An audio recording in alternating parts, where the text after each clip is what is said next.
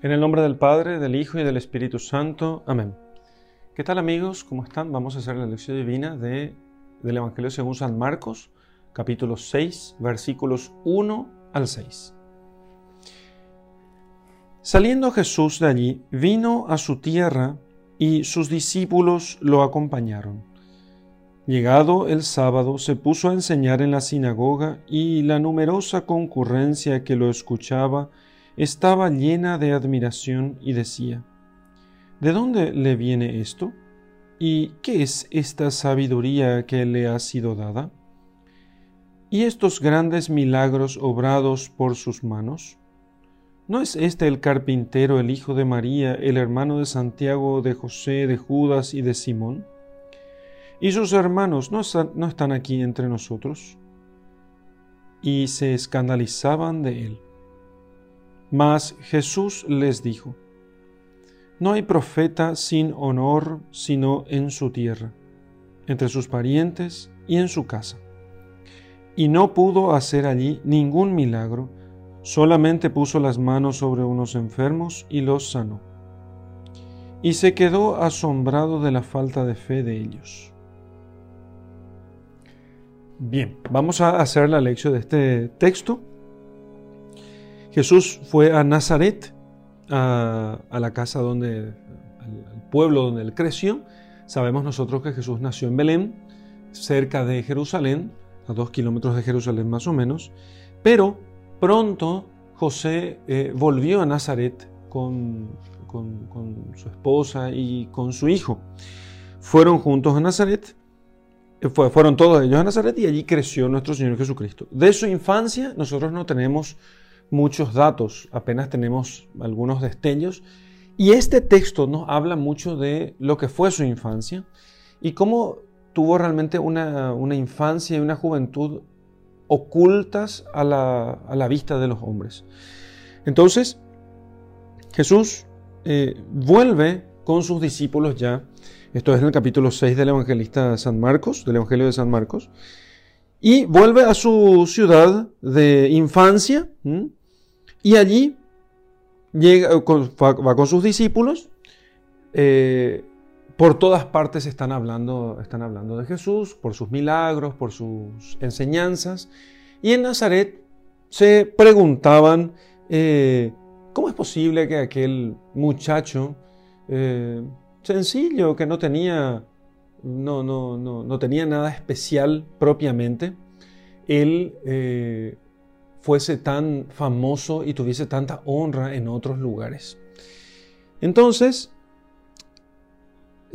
llegado el sábado, se puso a enseñar en la sinagoga, o sea, en el lugar de reunión de los judíos cada sábado.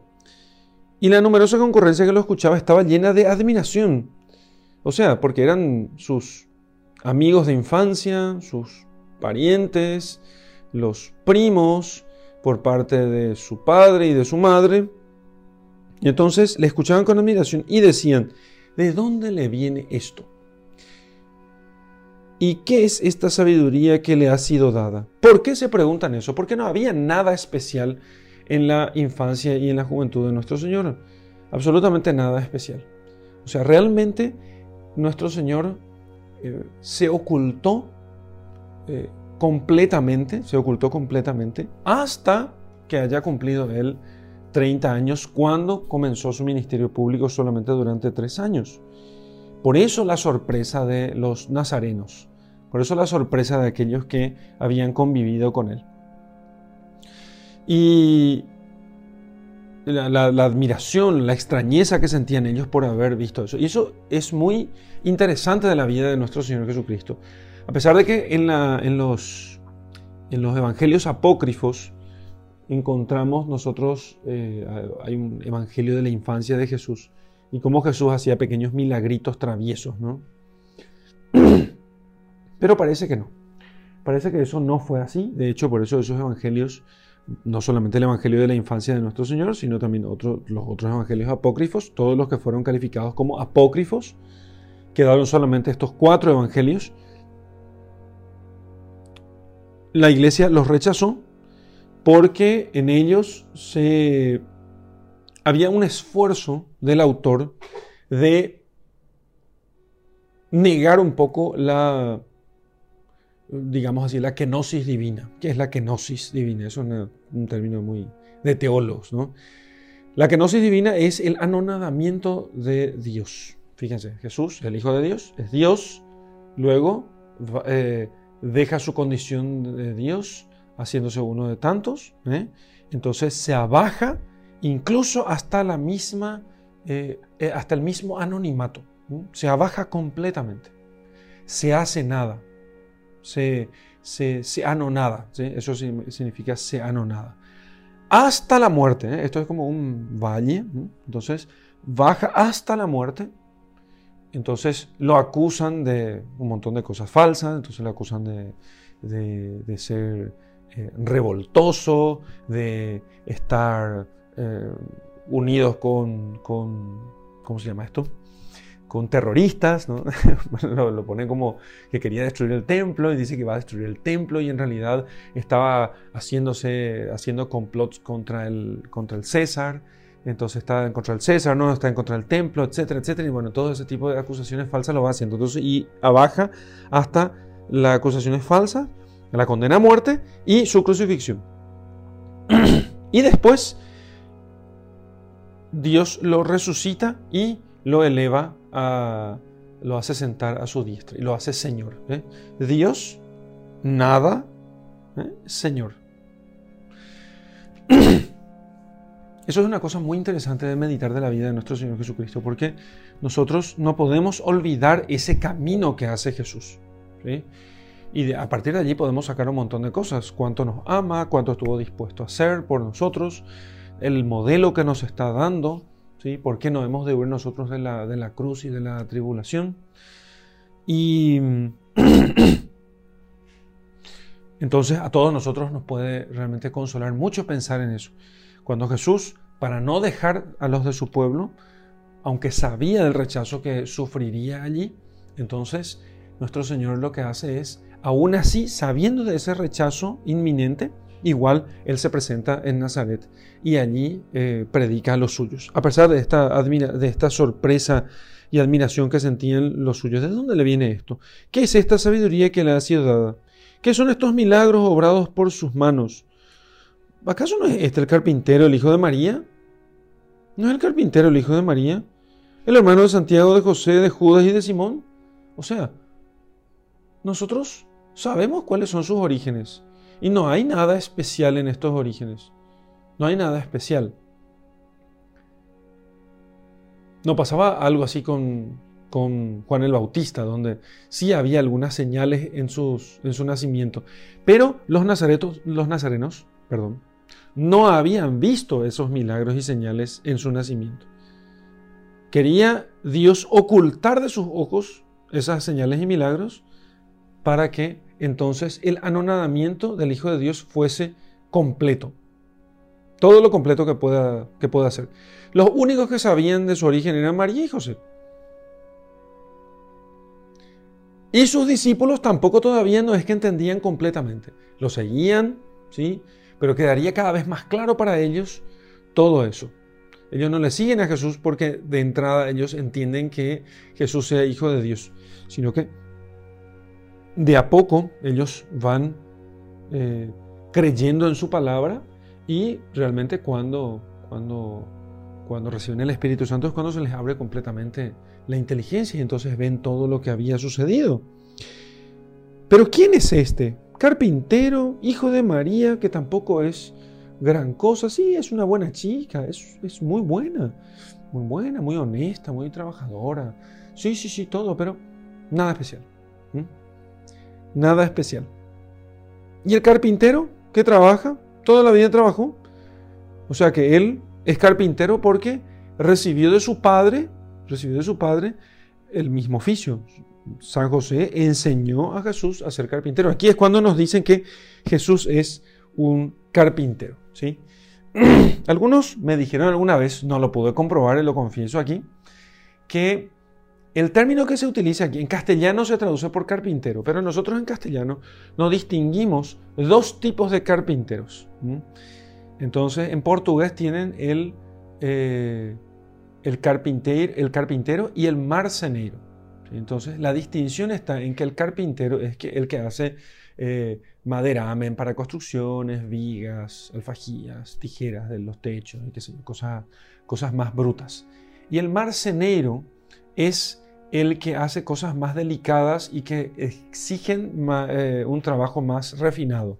Mesas, sillas, cuadros, puertas bien hechas, no las puertas hechas con sencillez, no es que sean mal hechas, sino hechas con sencillez, sino puertas talladas, que requieren de mayores instrumentos. Bueno, entonces me contaban, y me parece que tiene sentido esto por lo menos, que nuestro Señor Jesucristo era el tipo marceneiro, como se dice en portugués, ¿no? El carpintero de cosas más delicadas. De hecho, eso es lo que pone Mel Gibson en su película La pasión de Cristo, cuando pone a Jesús inventando una mesa, ¿no? A alguno le parecerá extraño, ¿no? Va a decir, pero la mesa apareció mucho tiempo después. Sí, las mesas aparecieron con los monjes, ¿sí? Porque antes se comía en triclinios, o sea, recostado en una especie de sillón casi al ras del suelo, y allí en el piso se comía, ¿no? En el suelo, recostados, y con la mesa no tan alta. Esto de sentarse en una mesa y con una silla, con el torso erguido, es una cosa inventada por los monjes para que no se tienda para que la comida no tienda a los excesos. Entonces hay cierta incomodidad, digamos así, en sentarse en una mesa alta, una mesa alta. Y Jesús, en la película de la Pasión, recordarán ustedes, dice, ¿y para quién es esto?, le dice la Virgen. Y para los ricos, dice, que son los que comenzarían a comprar y después todos usarían. Bien, entonces parece ser que Jesús es eso, ¿sí?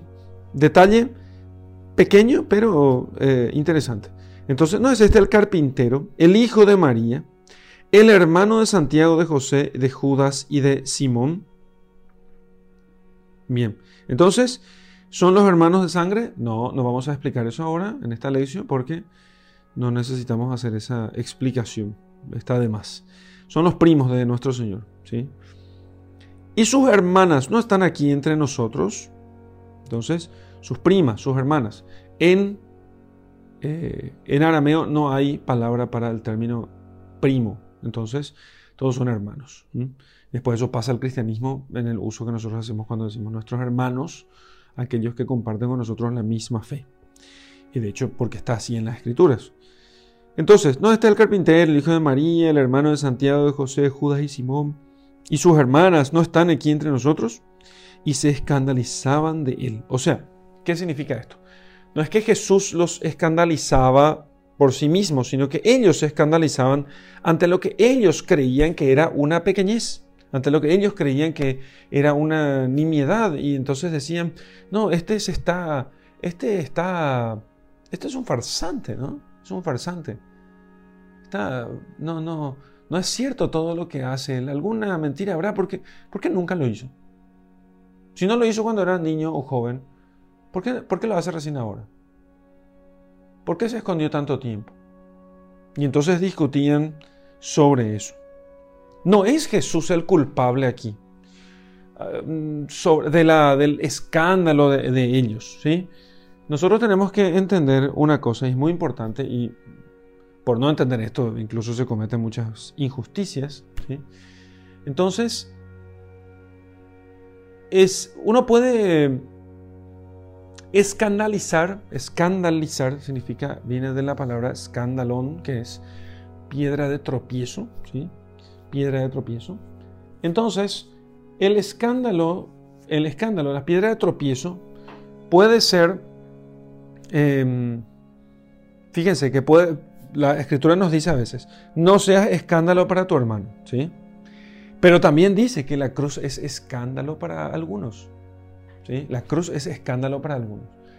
Entonces muchos, por no entender las Escrituras, como siempre, ¿no?, piensan, ustedes me dirán, bueno, entonces el padre, vos entendés, qué soberbio padre, vos entendés las Escrituras y los otros no. En realidad cualquiera que lea las Escrituras con fe puede entender las Escrituras, ¿sí? Entonces no es que no estoy aquí diciendo que solo yo entiendo las Escrituras. Hay mucha gente que entiende, y mucha gente que entiende mucho mejor que yo, y probablemente explicará en el mismo sentido que estoy explicando, pero mejor que yo.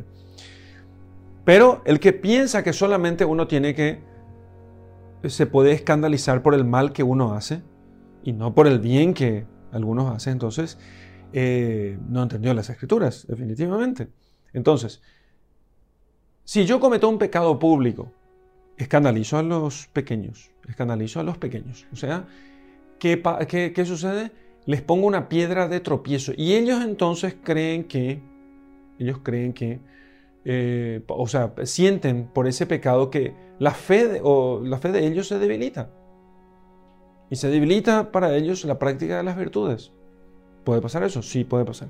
Ese es el escándalo que tenemos que evitar.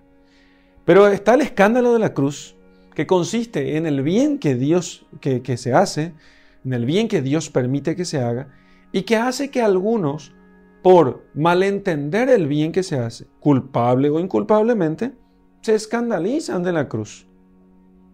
Entonces, los judíos, los fariseos, se escandalizaron de Jesucristo. Estos se escandalizaron porque se escandalizaron culpablemente ellos. Entonces, no es que Jesús se va de Nazaret para no seguir escandalizando y para que todo siga tranquilito y no pase nada. ¿Entienden? Entonces, sino que Él se va incluso sabiendo que escandalizaría a los suyos, se va incluso porque Él tiene que predicar la verdad. Se nota, se entiende, ¿no? Se entiende eso.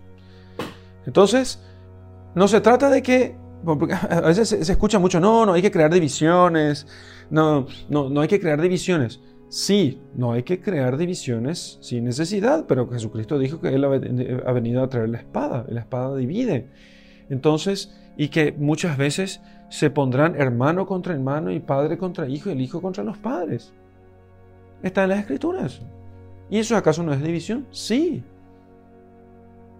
Pero las divisiones de los cristianos que se tienen que evitar son aquellas divisiones por las cuales nosotros proponemos una fe distinta a la que siempre se profesó. Una fe distinta. Es la fe el tema. No simples decisiones que muchas veces pueden ser de uno u otro modo, ¿eh? La unidad cristiana, la unidad de la iglesia está fundamentalmente enraizada en la fe. Por eso yo me puedo discutir contigo sobre ciertas cosas que puedas hacer que me parezcan que sean más convenientes o no, ¿sí? Pero no es que estemos desunidos, no es que falte la comunión entre vos y yo, sino que en realidad estamos unidos en la fe porque creemos que Jesús es el Hijo de Dios, etcétera, etcétera. Entonces, eso es. Por supuesto, no hace falta agarrarse las trompadas. Hace falta, y eso no es que cree profundas divisiones entre nosotros. Simplemente hay que ir arreglando y bueno, está la autoridad para poder dirimir las disputas para eso. Pero la unidad fundamentalmente está en que nosotros tenemos un solo credo. ¿Entienden? Un solo credo. Esa es la unidad propiamente, ¿no? Se escandalizaban de él. Entonces, ¿y qué hace Jesús? No es que dice, no, estamos escandalizando a la gente y nos vamos. No dice esto. Dice, no hay... nadie es profeta en su tierra, como se suele decir. Esa es la traducción que normalmente tenemos. En la traducción que tengo yo en mi Biblia, en la Biblia de Straubinger, no hay profeta sin honor sino en su tierra. O sea, el profeta tiene honor, o sea, lo respetan, le escuchan en todas partes, pero en su tierra no le escuchan, no le dan honor, ¿sí? O sea, no parece que vale su palabra. Entonces, nadie es profeta, no hay profeta sin honor, sino en su tierra, entre sus parientes y en su casa, ¿sí? No es tenido por profeta, no es que él deje de ser profeta, no es tenido por profeta. Por eso la traducción, no hay profeta sin honor, sino en su tierra, entre sus parientes y en su casa. ¿Por qué eso?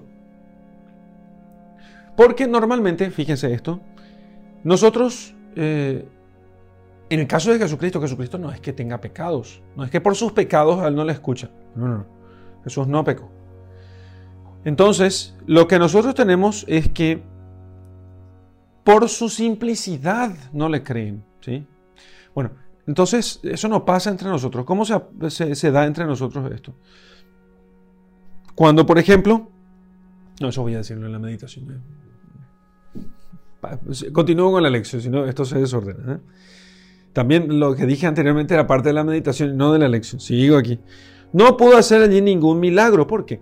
Porque no pudo hacer ningún milagro porque esa gente no le tenía fe. No tenía confianza en él. No creía que Dios actuaba a través de él. Ni siquiera una fe incipiente. Entonces solamente puso las manos sobre algunos enfermos y los sanó. Porque los enfermos sí, por su estado, ya no tienen problema en creer. Y entonces, claro, también hay un peligro. Pueden creer en cualquier cosa. Pero si se les presenta la verdad, los enfermos creen porque están en las últimas. Y entonces necesitan arreglar las cuentas de su vida. Y ahí estaba Jesús que, por la misericordia de Dios, les impuso las manos. Pero no hizo muchos milagros porque la gente no creía en él. Y probablemente ni siquiera después de aquel día en la sinagoga, poca gente iba junto a él, no lo buscaban. Decía, ah, sí, vino Jesús, después de mucho tiempo, vino a visitarnos otra vez. ¿En serio, Pico? ¿Vive Pico todavía? Sí. Ah, escuché mucho hablar de él. Dicen que hace milagros, ¿eh? Dice que tiene una enseñanza fantástica, pero yo nunca la escuché, no sé. Entonces, y se quedó asombrado de la falta de fe de ellos. Y entonces dice, Santo Tomás de Aquino recoge en su Catena Áurea que no es que Jesús se asombre porque no esperaba, porque Jesús ya sabía todo, sino que él se asombra para darnos ejemplo a nosotros de las cosas que tenemos que asombrarnos. No nos tiene que parecer poca cosa que aquellos que hayan tenido muchas señales, muchos signos, después digan, al final no acepten esas señales y esos signos. Entonces, quiere que nos asombremos. ¿En qué consiste el asombro? El asombro consiste en que nosotros veamos que algo es grande y reconozcamos lo grande que es aquello. Eso es. La grandeza puede darse por algo bueno y por algo malo, ¿sí? Entonces, puedo asombrarme tanto de un enorme y precioso jardín, o puedo asombrarme de un monstruo, ¿sí? O con un monstruo, ¿sí? Entonces, él se asombró aquí, se asombró de la falta de fe de ellos. Vio que era enorme la falta de fe de aquellos hombres.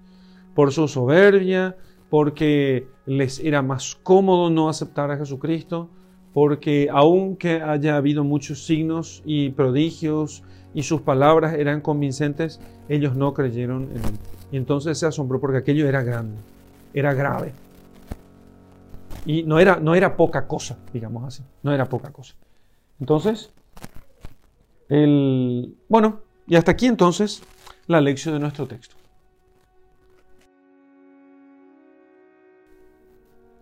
Vamos a meditar el texto que acabamos de leer. Bien, entonces, creo que podemos meditar varias cosas. Voy a hacer una cita y después elijo una sola de esas cosas para poder meditar en esta lección. En primer lugar, Jesús visita a sus parientes, ¿sí? Parece una cosa muy simple, ¿no?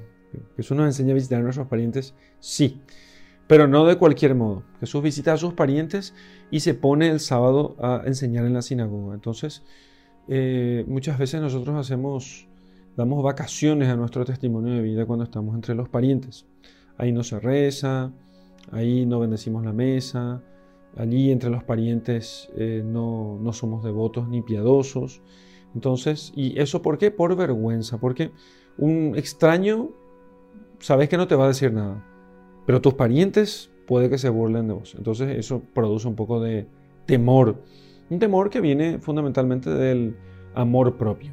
Entonces, y ya el Señor, como les estaba explicando al principio, nos enseña a nosotros a qué punto de olvido de nosotros mismos tenemos que llegar. ¿A qué punto de olvido de nosotros mismos tenemos que llegar? Y tiene que ser un punto tal que no nos importe la opinión de los demás, como a Jesucristo, que no le importó a él la opinión de sus parientes, sino que quiso ir a predicarles a ellos, aunque causara división, ¿no?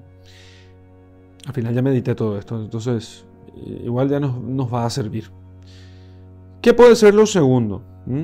Bueno, entonces, lo segundo que puede ser es pensar en la kenosis de Dios, ¿sí? Lo segundo es la kenosis de Dios, o sea, su anonadamiento. Si toda aquella gente estaba diciendo ¿quién es este? Pero si él es el carpintero, el hijo de María, aquí están sus hermanos, sus hermanas. Sabemos de dónde viene. ¿Qué va a venir a enseñarnos a nosotros? Entonces, ¿cómo se da semejante cosa? Se da porque nuestro Señor Jesucristo vivió con pobreza de todo tipo durante todo ese tiempo que estuvo en su casa.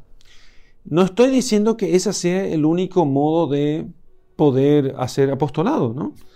No estoy diciendo eso, en absoluto. Sino que lo que estoy diciendo es que no hemos de temer eso. No hemos de temer, ¿sí? No hay que temer el anonadamiento. No hay que temer la kenosis, el vacío. Kenosis en realidad significa vaciamiento, ¿no? No hay que temer el vaciamiento de nosotros mismos, de nuestro amor propio, de nuestro orgullo, de nuestra soberbia, de nuestros honores. No hemos de temer nosotros eso, ¿sí? Porque cuanto más vaciados estemos nosotros de honores, tanto más entonces Dios puede darnos, participarnos de su gloria. ¿Por qué? Porque todos esos honores que nosotros tenemos, lo que no es dado por Dios, en realidad son honores dados por el mundo. Y esos honores dados por el mundo sí, siempre están como manchados por la soberbia, manchados por el orgullo, manchados por la soberbia fundamentalmente. Aunque hayan sido dados estos honores con las mejores de las intenciones. Dios quiere darnos a nosotros honor de verdad, un honor que viene de su gloria y que Él mismo nos dé a nosotros, pero para eso es necesario vaciarnos. Eso es lo que hizo nuestro Señor, entonces, al darnos el ejemplo de vaciamiento. Eso es lo segundo que podemos tomar. Lo tercero, se escandalizaban de Él, ¿sí? Se escandalizaban de Él. Como nuestro Señor Jesucristo no se preocupa propiamente si escandaliza o no a la gente, porque Él lo que está despreciando aquí es el escándalo farisaico. Entonces, el escándalo farisaico es una cosa que nosotros tenemos que aprender a despreciar. El escándalo de los pequeños es... Los pequeños se escandalizan cuando ellos les parece que nosotros estamos haciendo el mal, ¿sí? Entonces, pero los pequeños, los humildes, los sencillos, los pobres, que no necesariamente los pobres, pero los humildes fundamentalmente. No estoy hablando del pobre sin dinero, porque el pobre sin dinero también puede ser un grandísimo soberbio, ¿eh? A veces nosotros pensamos que todo pobre es humilde por naturaleza. Es cierto que es más fácil ser humilde siendo pobre. Y es más difícil ser humilde siendo rico. Pero hay muchos ricos que son humildes y hay muchos pobres que son soberbios. No nos olvidemos de ese tema. Entonces, el escándalo que hay que evitar es el de hacer caer en pecado a otro. Pero el escándalo farisaico, en cambio, es aquel donde el fariseo inventa un pecado, ¿sí?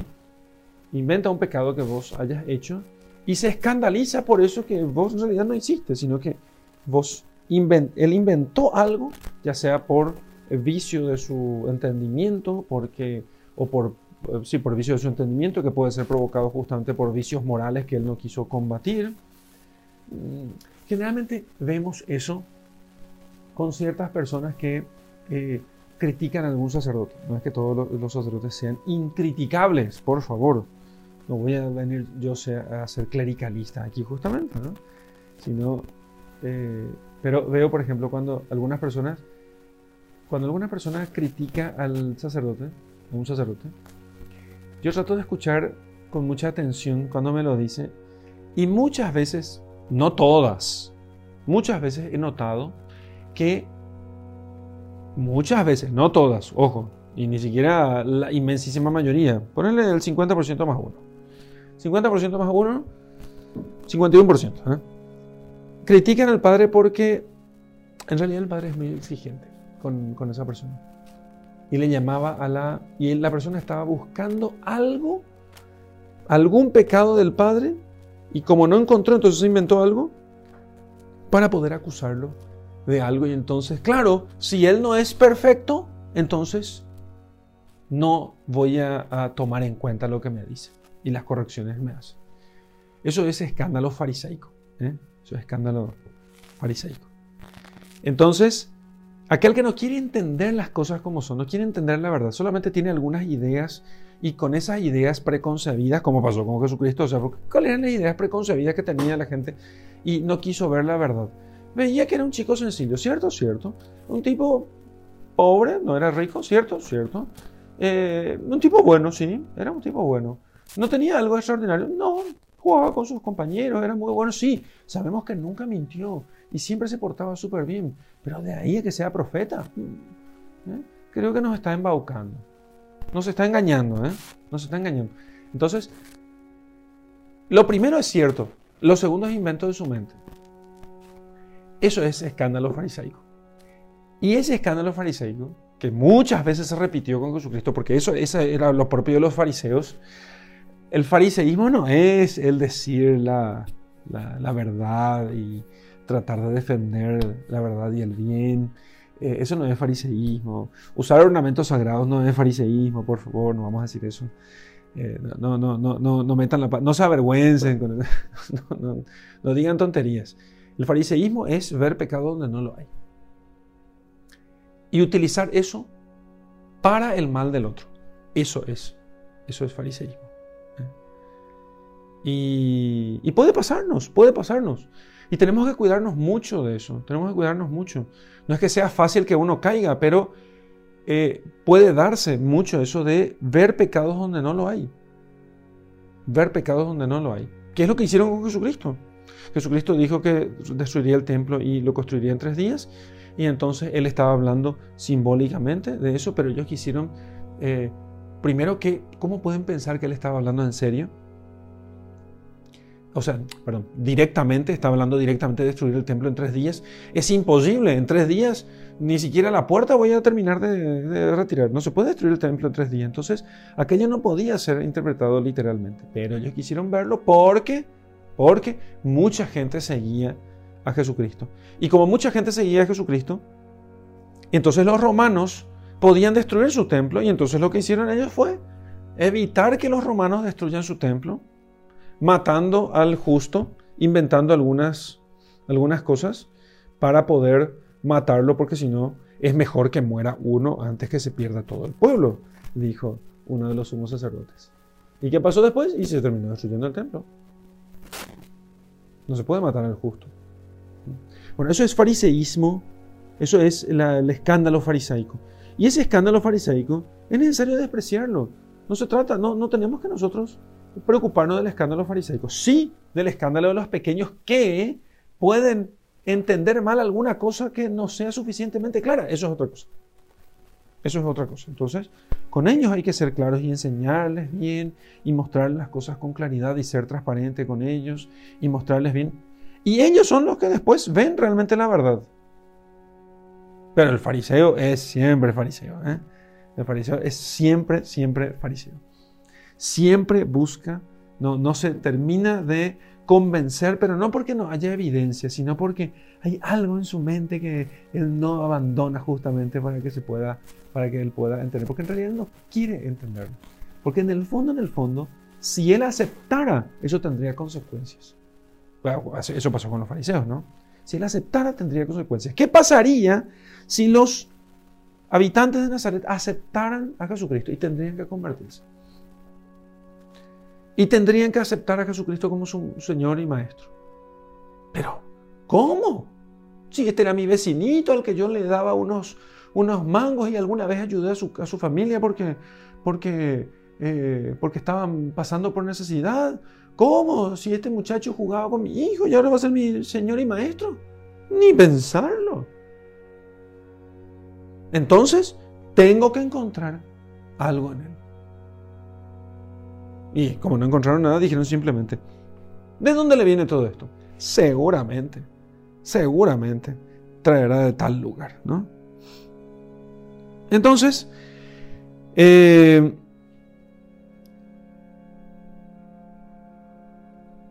no pudo hacer allí ningún milagro, fíjense ustedes, Solamente puso las manos sobre unos pocos enfermos y los sanó. No dejó de hacer la caridad, sino, fíjense, La gente grande del pueblo no le recibió. El jefe de la sinagoga, ni la gente más importante, ni los empresarios y comerciantes del lugar. Los que le recibieron fueron los enfermos. Esos fueron los que recibieron a Jesús. A ellos fue Él a visitar y ellos no rechazaron a Jesucristo. Y Él impuso las manos sobre los enfermos y a algunos los curó. Probablemente ya sin el conocimiento de nadie, porque alguno vendrá a decir, no, ¿sabes que Jesús curó a tal persona? ¿Qué le va a curar? Vos también caíste en sus patrañas. No le creas. Fulano de tal, ese ni enfermo estaba. Ese ni enfermo estaba, ¿no? Y finalmente se quedó asombrado de la falta de fe de ellos. Nosotros normalmente pensamos que todos tienen fe, sobre todo en los ambientes más o menos cristianos, en nuestros países latinoamericanos, pensamos que todos tienen fe. Pero no es así, ¿no? Y no es tanto así. Hay gente que tiene muy poca fe y hay gente que no tiene fe, ¿no? Hay gente que no tiene fe. Sobre todo por abrazar cierta forma de herejía cristiana, digamos así, de corte materialista, que niega los milagros, que niega la posibilidad de la conversión, ¿sí? Que niega un montón de cosas y realmente no tiene fe. Pero nosotros no solemos asombrarnos de esas cosas, ¿sí? No solemos asombrarnos. Y algunos inclusive intenta meter a todos en una sola bolsa, ¿eh? Todo el mundo en la misma bolsa y, o sea, al final son todas formas nomás de expresar la fe. Son formas nomás de expresar la fe. Pero hay gente que no tiene fe. Y entonces, que no cree que Dios está en su iglesia, que estuvo siempre, que cree muy poco en los sacramentos, que cree más bien en los carismas personales, que sí, cosas de ese tipo, ¿no? Nos asombramos poco entonces de la falta de fe. Nos asombramos poco de la falta de fe de las personas, que se expresa sobre todo en su piedad y devoción, ¿sí? No solamente en lo que diga, sino en su piedad y devoción. La persona, en su piedad y devoción, allí es donde expresa realmente su fe, ¿sí? Y en su amor al prójimo, por supuesto, ¿verdad? Porque también aquella piedad y devoción puede ser falsa, y en su amor al prójimo. Entonces, allí es donde expresa él su fe. Y no nos asombramos nosotros de la falta de fe de la gente, nos parece poca cosa. Y sin embargo, sí es grave. La pérdida de fe en nuestro mundo de hoy es una cosa grave y nos tiene que asombrar, nos tiene que parecer grande, nos tiene que parecer importante, nos tiene que parecer un problema realmente por el cual nosotros seamos capaces de dar nuestra vida, aunque no sea de forma directa, por lo menos con nuestra oración, con nuestras penitencias, con nuestros sacrificios. No es poca cosa la pérdida de la fe. No es poca cosa. Es mucho, ¿sí? Y es grave, porque de eso depende la salvación del hombre. Y eso en el sentido extrahistórico, ¿no? O sea, fuera de la historia, depende de eso la salvación del hombre. Pero la salvación del hombre también nos consiste solamente en que su alma no se vaya al infierno, sino en que en este mundo su vida valga la pena. En este mundo su vida valga la pena. Entonces, se quedó asombrado de la falta de ellos. También nosotros hemos de asombrarnos de eso. Y asombrarnos para hacer algo. Maravillarnos para decir, Dios mío, esto es enorme. Hagamos algo. Trabajemos. Ofrezcamos nuestras vidas. Recemos por esto. Luchemos. Sacrifiquémonos para que esta falta de fe se revierta, para que los pecadores se conviertan. No podemos, porque si no nos asombramos, el que no se asombra, aquello que no te causa asombro, no te llama la atención. Lo que no te llama la atención, no lo haces, ¿sí? Entonces, y para que yo sea capaz de atender a algo que me asombre, es necesario que yo sea capaz de notar su grandeza. Y hay grandezas que no son... Hay grandezas que no son materiales, ¿sí? A todos, hasta al más bruto, le asombra, o sea, le impresiona, podríamos usar el término impresiona, también esto podríamos traducir mejor como se quedó impresionado de la falta de fe de ellos. Entonces, hasta al más bruto le impresiona la vista que uno tiene sobre una montaña. Pero eso no es capacidad de asombro. Eso no es capacidad de asombro. ¿Por qué digo que no es capacidad de asombro? Porque aquello es evidente. Yo no necesito el espíritu para notar aquello. No necesito el espíritu humano para notar aquello. Pero yo quiero decirte una cosa. ¿Vos te asombras cuando miras un crucifijo? ¿Te asombras de la pureza de la Virgen cuando miras una imagen de la Virgen? Si no te asombras, no hay capacidad de asombro. Si no te asombras, es porque no estás viendo realmente lo que hay allí. Te asombras al ver la Eucaristía. Te asombras al ver la oración de una persona que está de rodillas suplicando al Señor. A mí me asombra cuando yo escucho a un pecador de muchos años arrepintiéndose. Hace 10 años que no me confieso, Padre, y vine a arrepentirme de mis pecados. ¡Wow! Y lo único que me acuerdo en ese momento es el bien espiritual de una sola alma vale más que la creación material de todo el universo. Eso es asombroso. Nos causa asombro porque es grande.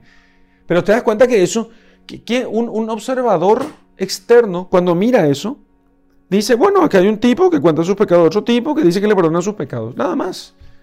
No, allí estamos viendo, se dan cuenta cómo la fe ayuda a ver estas cosas, a ver la grandeza de aquello que los ojos de la carne no lo ven. ¿Y qué veo allí? Un pecador que estaba muerto por el pecado siendo resucitado. Lo mismo pasa en la liturgia, por ejemplo. ¿Qué son los ornamentos sagrados? Un poco de trapo, ¿no? De verdad, hacer ornamentos lindos, les cuento, es una cosa muy fácil. Y hasta barata. No es tan caro hacer ornamentos medianamente lindos. Pero no se asombra mucho muchas personas con eso. Y además, justamente por su mentalidad farisaica va a decir, ay, se quieren creer ellos, o se quiere creer nomás el Padre, por eso usa esto. ¿Entendés? Entonces, eso es por su mentalidad farisaica, justamente. Pero también Jesús se asombraría diciendo, ¿no lo ven? ¿Ustedes no ven lo que están celebrando? ¿Ustedes no ven lo que se está haciendo? ¿No lo ven? Asombroso. Impresionante, diríamos. Impresionante. Impresionante que no lo vean. Impresionante que no vean lo que tienen, lo que poseen, lo que ven, lo que pierden muchas veces. Y entonces, allí hizo pocos milagros. Entonces, yo creo que el Señor hace muchos milagros. No en tanto, hace milagros porque quiere, pero también siempre en respuesta a nuestra fe, ¿sí? Pero que nuestra fe consiste justamente en ver la grandeza de aquello que es, a los ojos de todos, es pequeño. ¿Qué es la fe? Algo tan chiquito, como una semilla. ¿Qué es la presencia de Dios? Y la presencia de Dios está real, verdadera, sustancialmente, en un pedazo de pan chiquito. ¿Qué es ese pedazo de pan? Y nada. Nuestra fe es la que hace que aquello sea visible, con los ornamentos, con el canto, con la liturgia, con las imágenes, con la custodia, con el ostensorio bañado en oro, para que los que tienen menos fe puedan ver que ahí está Jesús. Porque si no, el débil va a pensar que allí hay un pedazo de pan. Pero claro, si ve que eso está rodeado de oro, va a decir, ah, si esta gente su oro puso allí, es porque allí hay algo grande. Y entonces se asombra y pide a Dios. Y se arrodilla y pide a Dios. Bueno, eso es lo que nos enseña este texto en nuestra meditación. Y demos gracias a Dios por eso. Vamos a hacer oración con el texto que hemos acabado de meditar. En el nombre del Padre, del Hijo y del Espíritu Santo. Amén.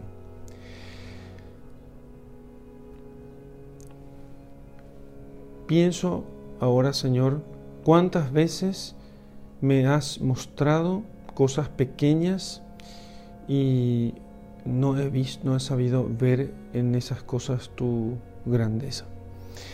Entonces, ¿cuántas veces también me has hablado a través de personas que, en las que eran conocidas o cercanas mías, y no quise escucharte? Porque me parecía que conocía yo los pecados y la vida de esas personas, y por qué se pondrían ellas a corregirme. Pero, si es la verdad, Señor, entonces yo tengo que saber aceptar. Si es la verdad, entonces debo saber aceptar, porque el profeta no habla de su vida ni por sí mismo, sino que habla de parte de Dios. Por eso, Señor, te pido que me quites la soberbia para que yo no sea como aquellos hombres de Nazaret, como aquellos que no quisieron escuchar a Jesucristo y pusieron muchas excusas para no prestarle oídos.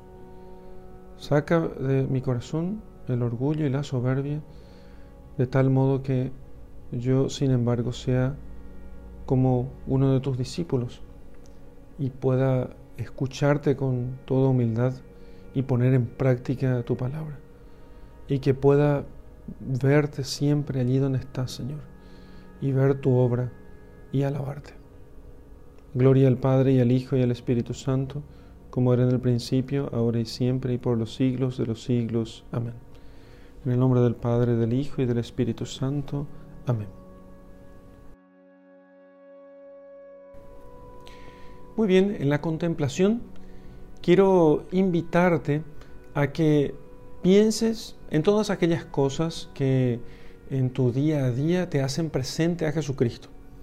Y pienses en todo. Puede ser desde las imágenes o estampas o cuadros o el altar que tengas en tu casa, hasta el religioso, la religiosa, el sacerdote con el cual sueles encontrarte o con el cual te cruzas, o la iglesia enfrente a la cual pasas. Allí está Jesús, Jesús vecino, Jesús cercano, y al que sin embargo muchas veces no le haces caso porque es de tu casa.